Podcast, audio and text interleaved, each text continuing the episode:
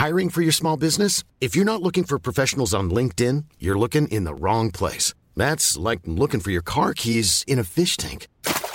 LinkedIn helps you hire professionals you can't find anywhere else, even those who aren't actively searching for a new job but might be open to the perfect role. In a given month, over 70% of LinkedIn users don't even visit other leading job sites. So start looking in the right place. With LinkedIn, you can hire professionals like a professional. Post your free job on linkedin.com/people today.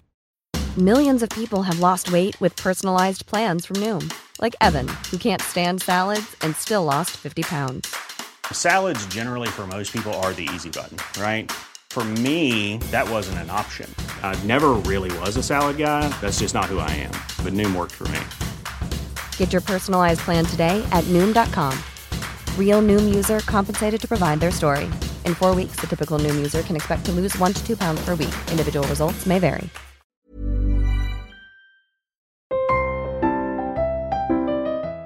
Hello, I'm Sally Toksvig, and this is We Will Get Past This, where I welcome you into my calm room of books, so I can share tales from history of various deeds.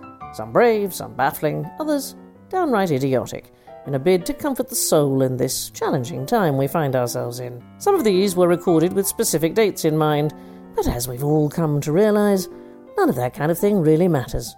My diary's wide open. There are no rules about when something can be enjoyed, so take a moment to relax and remember this. We will get past this.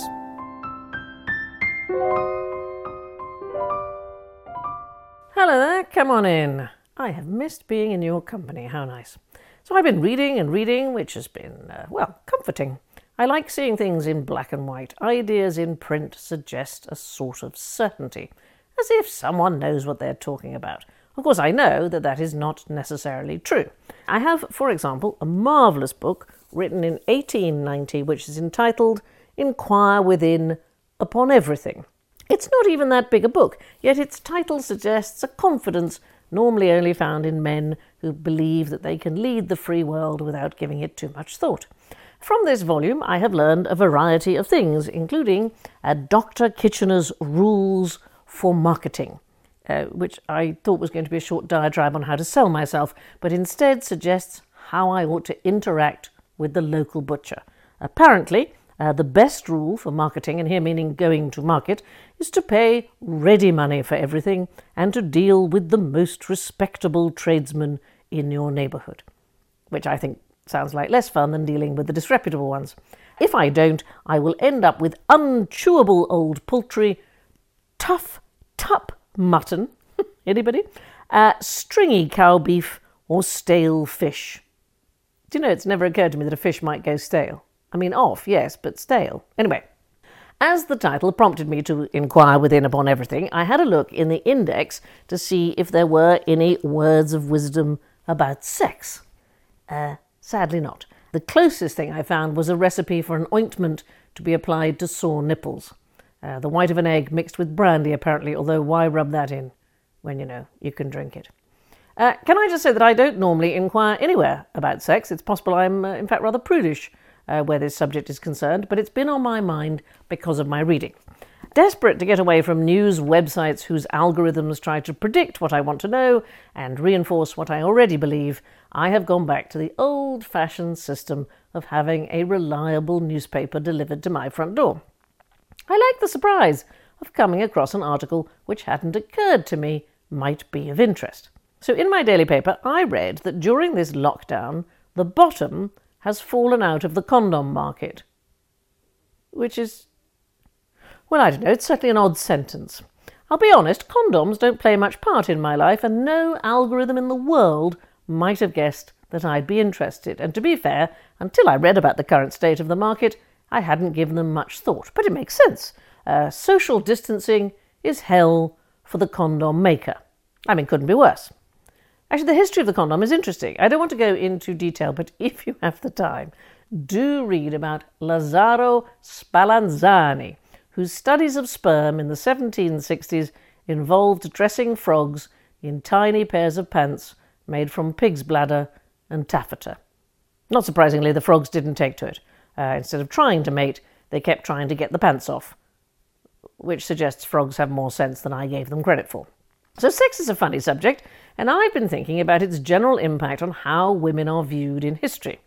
Now, I often try to associate people I talk about with particular dates in history, but I realise it leaves out so many fabulous women whose specific entry and departure from the world no one ever bothered to record. I have a really long list of these women, and I find, particularly with those from the ancient world, anyone who was sufficiently notable to be written about at all, somewhere, someone will have claimed that they were a prostitute. Take Aspasia of Miletus, who was born sometime around 470 BC, so about 2,500 years ago. Now, next to Sappho and Cleopatra, she is probably the most celebrated woman of the ancient Mediterranean. Yet much of what we know about her amounts, what can I call it, simply scandalous gossip. We know so little about ancient Greek women, but Aspasia is a very good starting point. Madeline Henry, in her book Prisoner of History, says that to ask questions about Aspasia's life is to ask questions about half of humanity. So we know that she was born in the Ionian Greek city of Miletus, and no one is certain how it is that she first came to Athens. Her family must have had money because she was very well educated.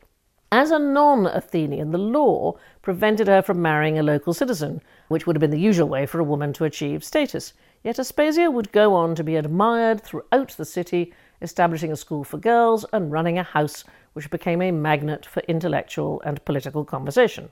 Her fans are said to have included the philosopher Socrates and his followers, the teacher Plato, the orator Cicero, historians, writers, and the statesman and general Pericles, who of course would become her adoring common law husband. Sadly, I have found nothing written by her. There is only what is written about her, and every word was written by men, each of whom seemed to have a different axe to grind. There are those who said she was the one who penned the great speeches given by Pericles, including his famous funeral oration at the end of the first year of the Peloponnesian War, upon which so many other great speeches have been modelled. That she taught Socrates the stratagems of argument, that everyone loved her quick wit, and she was a stupendous teacher of rhetoric. Yet you cannot read a word about her without the descriptions prostitute or courtesan, or as the Greeks called it, a hetera, appearing beside her name, or the question being raised that her house was less of an intellectual salon and more of a brothel. We'll never know. I can't find certainty in any of my books. But I hate that it is gossip, the equivalent of tabloid journalism in history, which continues to dog Aspasia's reputation. Writing hundreds of years after her death, the Greek writer Plutarch couldn't quite bring himself to give her fulsome praise. He declared that friends of Socrates did bring their wives to hear Aspasia talk, but that this was in spite of her immoral life. What I do know is that she and Pericles had a son. Pericles died of the plague. Aspasia went on to live with another Athenian general and leader. She had another son, but her firstborn was executed after a battle. What happened to her? Nobody knows for certain. All that is clear is that everyone who writes about her declares her a rare woman in history, and that even the suggestion that she spoke out and did so brilliantly has to be tempered with what must have been her sexual allure. There is a very interesting book which I would recommend to you. I've had it for so long that the cover has faded on my shelf. It's called The Alphabet Versus the Goddess, and it was written by Leonard Schlain. It proposes that perhaps the very writing down of things has affected how women are viewed. I have to say I don't agree with all of it, but it is interesting how the writing of history often includes the denigration of women like Aspasia because she can't possibly have been so amazing. Women who stand out from the ancient past have to have had skills in the bedroom as well. Courtesans and condoms, rather than brains and banter. Well, either that or they were witches, like Aglaonice, a Greek astronomer of the 2nd or 1st century BC. She's written about as being a sorceress who could make the moon disappear from the sky. Most likely she'd just worked out when a lunar eclipse was going to happen. And don't start me on the fabulous women whose names make me long to hear their story, but who history now dismisses as myths because they're too good to be true, and we lack sufficient evidence. If it's not written down, it can't be fact.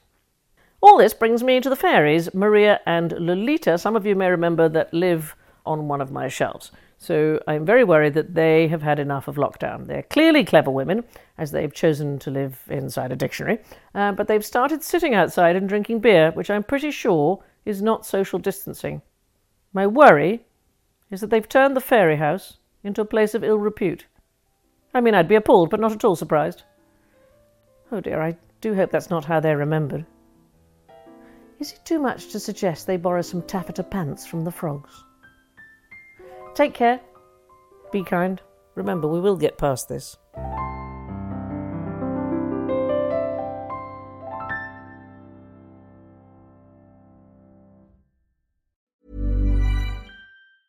Planning for your next trip? Elevate your travel style with Quince. Quince has all the jet-setting essentials you'll want for your next getaway, like European linen, premium luggage options, buttery soft Italian leather bags, and so much more. And is all priced at 50 to 80% less than similar brands. Plus, Quince only works with factories that use safe and ethical manufacturing practices. Pack your bags with high-quality essentials you'll be wearing for vacations to come with Quince. Go to quince.com/pack for free shipping and 365-day returns.